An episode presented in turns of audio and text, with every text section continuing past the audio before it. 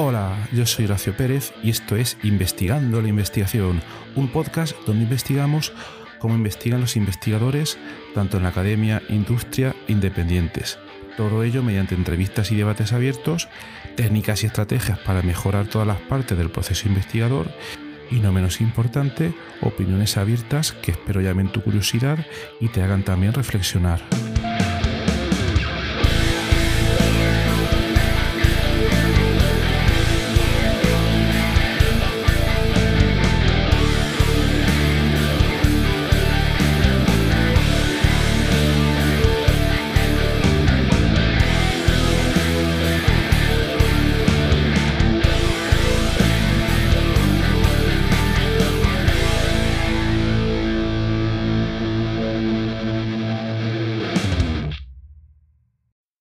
En el episodio de hoy te voy a hablar de la divulgación de investigación en proyectos o incluso proyectos o convocatorias de proyectos que son específicas para realizar divulgación de resultados.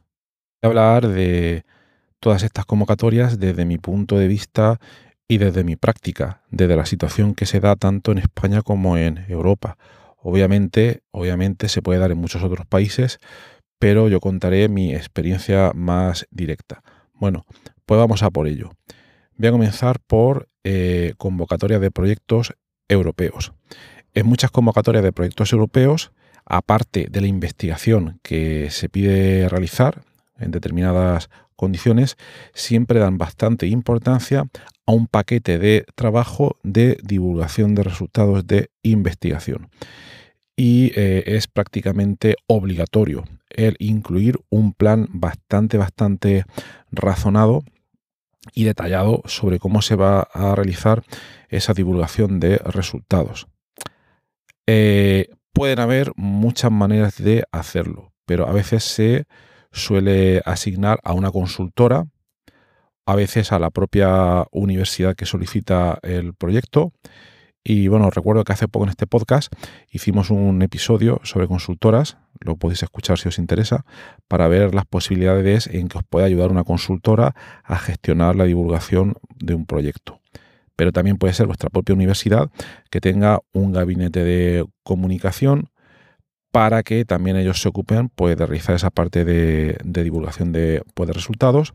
Y a veces también puede ser el propio grupo de investigación quien divulgue eh, pues toda esa investigación. Entonces tendremos ahí pues esas tres patas, una consultora, la propia universidad o centro de investigación y los propios investigadores.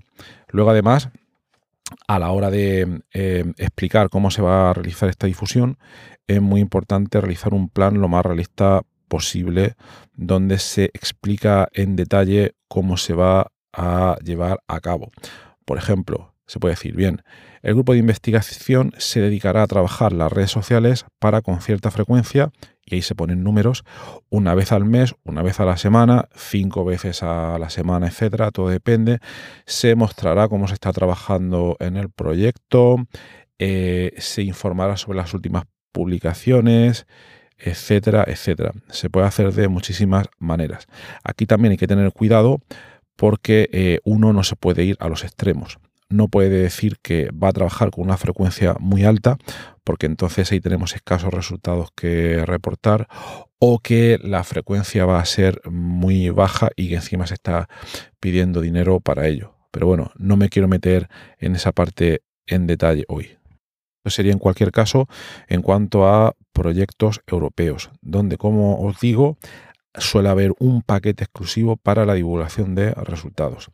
Luego en España hay una convocatoria de la FECIT, que suele ser anual, la Federación Española de Ciencia y Tecnología, y que ahora mismo está abierta para aplicar a proyectos pues, de este tipo. Y aquí se pueden hacer pues, muchísimas cosas.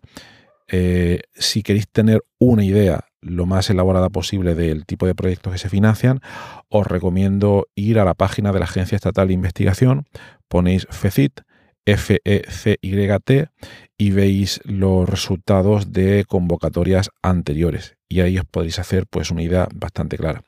Aquí comentar que eh, las ideas de divulgación que se financian suelen ser cosas pues bastante bastante específicas.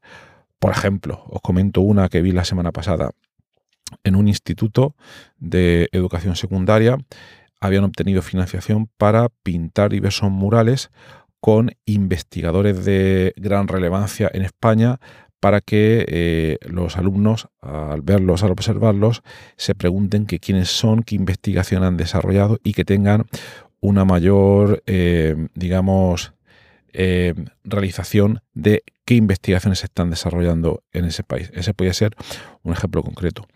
Otros proyectos de divulgación, pues lo que hacen es crear una serie de instalaciones para poder divulgar esa investigación. Otros pueden ser más creativos e incluso realizar obras de, arte o utilizar diversos medios para divulgar esa investigación. En fin, no me quiero meter en todas las posibilidades, pero hay muchísimas. Por tanto, os recomiendo que hagáis un chequeo de, del FECIT de convocatorias anteriores. Y me gustaría comentar un poco por encima los diferentes tipos de difusión, sin irme a casos concretos, los diferentes tipos de difusión de la investigación que he observado. Bueno, en primer lugar tenemos difusión de resultados de un tema específico, ¿de acuerdo?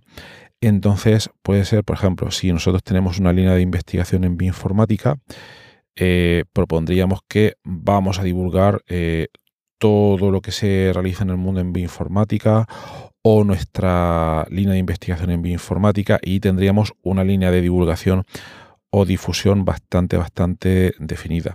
Incluso yo en este podcast, algunas temporadas, por ejemplo, en el mes de junio, lo dediqué casi exclusivamente a la divulgación de resultados en esa línea. Entonces, esa sería una posibilidad. La ventaja que tiene es que hay un público un poco nicho que le puede interesar esa línea de investigación y si eh, pueden conectar contigo porque encuentran eh, dónde divulgas y cómo divulgas, pues es posible que tengas un público bastante fiel.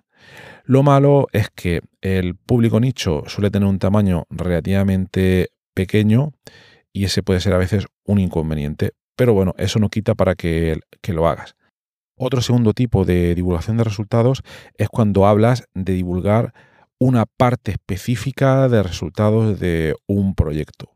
Por ejemplo, un proyecto que conozco es sobre física de partículas y están eh, obteniendo, es una colaboración entre muchísimos grupos de investigación de todo el mundo, están obteniendo resultados de, ah, bueno, por simplificar mucho la cosa, de eh, cómo se detectan ciertas partículas elementales. Y ellos dentro de todo el proyecto están centrados en una parte súper específica de un determinado tipo de partículas. Pues ellos se dedican únicamente a esa parte tan específica del proyecto y no se lían en... Eh, digo no se lían porque supone muchísimo trabajo en hablar de todos los resultados generales pues, de ese proyecto. Entonces sería parte específica de un área muy específica técnica de una área de investigación.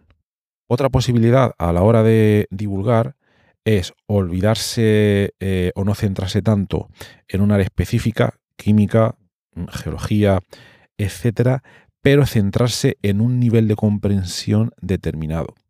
Por ejemplo, imagínate que eh, queremos crear, que de hecho lo hay, una serie de libros de divulgación científica para niños de 6 años. Hay ciertas colecciones, eh, entonces aquí el objetivo sería crear un material científico o investigador para que niños y niñas de 6 años puedan leer esos libros y eh, despertar en ellos pues, el interés por la, la divulgación científica y de la ciencia general. También puede haber eh, otro colectivo muy determinado para realizar esa divulgación. Yo me acuerdo, por ejemplo, hace, hace muchísimo tiempo había una serie de libros de divulgación informática y era una colección que se llamaba Informática para Torpes, con el ilustrador español Forges. No me acuerdo la editorial, no sé si era Anaya o algo así. Es una colección de hace unos 30 años y el objetivo era pues eh, divulgar el uso de la informática para personas muy mayores que tuvieran apenas nulos conocimientos o gente que, bueno, que no fuera tan mayor pero que quisiera aprender cosas. Y aquí, pues, eh, sería otra manera, pues, de abordar un poco la, la divulgación. Y una última división sería por herramienta de difusión o de divulgación. Por ejemplo, podemos tener, si queremos divulgar a través de vídeo, pues ya conocéis todo a día de hoy, todos los canales que podéis encontrar en YouTube a la hora de mm, encontrar este tipo de contenido. O si el formato es audio, pues podéis ir al, podcast.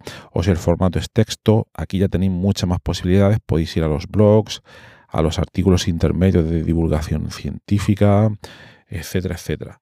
Por tanto, a la hora de realizar difusión o divulgación, os tendréis que centrar en alguno o alguno de estos puntos que hemos comentado. Es decir, centrarnos en un tema muy específico o centrarnos en eh, divulgar la parte de resultado de un proyecto o centrarnos en un nivel de comprensión determinado o en un colectivo determinado o centrarnos en unas herramientas específicas para la hora de realizar pues esta divulgación.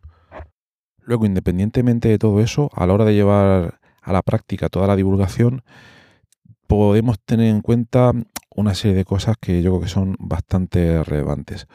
De, una de ellas es, ya digo, independientemente de todo lo comentado anteriormente, es que si realizas divulgación y utilizas para ello las redes sociales, eh, el feedback es inmediato, es inmediato, es decir, puedes probar eh, diversas cosas y ver si funcionan o no y a partir de ahí ir iterando para cada vez mejorar, mejor, eh, y, perdón por la redundancia, y de esa manera ir viendo si eh, el mensaje que quieres transmitir llega claro, impacta a la gente, etcétera, etcétera. ¿Cómo se lleva esto a la práctica? Bien, pues eh, una misma idea, puedes intentar formularla eh, con diversos tipos de posts en diversas redes sociales, LinkedIn, Twitter, etcétera.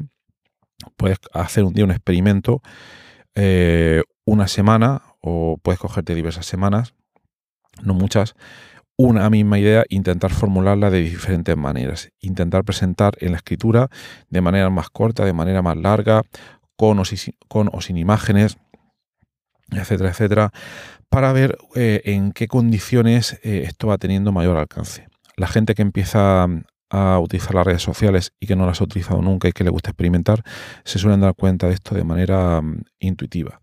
Y esto está muy bien porque te va dando una idea de qué cosas van funcionando mejor y qué cosas van funcionando peor al ir viendo tú cómo se va involucrando la gente pues en todo este material que vas generando. Entonces las redes sociales está muy bien porque puedes ir iterando y a través de muy pequeños cambios vas viendo lo que funciona y lo que no funciona. Por otra parte, en el otro extremo tendremos la mm, divulgación a través de artículos y aquí, claro, aquí es más complicado porque el proceso de escritura tarda más tiempo, el proceso de envío a una revista de divulgación, su aceptación, su publicación, mm, ya muchísimo más tiempo. Obviamente es un canal que no hay que descartar, pero luego tampoco podemos saber a ciencia cierta cómo está impactando. No tenemos un retweet de, esos artículos instantáneo, ¿no? Podemos tener a lo mejor ciertas métricas que nos pueda dar la editorial, pero no es lo común. Entonces, aquí la sugerencia sería trabajar tanto las formas más inmediatas de obtener feedback de la divulgación, como puedan ser las redes sociales, y también las fuentes tradicionales, que están basadas más en la escritura, donde tendríamos pues todas estas revistas de divulgación e incluso también libros, quien tenga mayor interés, mayor tiempo, etcétera. Yo recomiendo mucho intentar, intentar probar todas estas técnicas sin dedicarle una gran cantidad de tiempo, pero eh, probarlas todas. ¿Por qué? Porque luego, cuando vayas a aplicar a un proyecto, como comentamos al principio de este episodio, y tengas que escribir la parte de divulgación, el plan de divulgación te va a salir prácticamente solo y se va a notar, se va a notar que ha salido de ti y lo van a notar los revisores. Porque otra gente que no tiene experiencia en esta parte de divulgación, cuando llegan aquí y tienen que escribir esta parte del proyecto, se sienten totalmente perdidos y lo que suelen hacer es un copia-pega de cualquier otro proyecto, un texto estándar y eso se nota, el evaluador lo nota muchísimo. Y eso no es lo mismo a que llegue alguien y te diga, mira, yo tengo este usuario en las redes sociales, eh, ya eh, tengo esta cierta divulgación, tengo estos artículos de divulgación, tengo un canal de YouTube, etcétera, etcétera. Entonces, claro, va a tener mayor credibilidad. No estoy diciendo con esto que haya que tener necesariamente un canal de YouTube con un millón de seguidores para que te puedan dar un proyecto, para nada, pero el tener un poco de experiencia y práctica en todos estos aspectos nos puede ayudar muchísimo a incrementar las posibilidades de éxito a la hora de pues, aplicar este tipo de convocatorias, ya sean las específicas o donde la divulgación es una parte del proyecto, como un proyecto europeo, o ya sean convocatorias realmente específicas como la del FECID, que lo que favorece es pues, la divulgación y el estudio de técnicas de divulgación de la investigación. Bueno, espero que te haya sido interesante este episodio de hoy. Y bueno, eh, comentarte que también ofrezco servicios de, eh, de, asistencia a la hora de escribir todas estas partes en los proyectos y tenerlas en cuenta. Por tanto, si te interesa que te ayude en alguna propuesta, puedes contactarme directamente. Lo puedes ver en las notas del programa. Cómo contactarme y nada más. Espero que tengas un maravilloso día y hasta luego.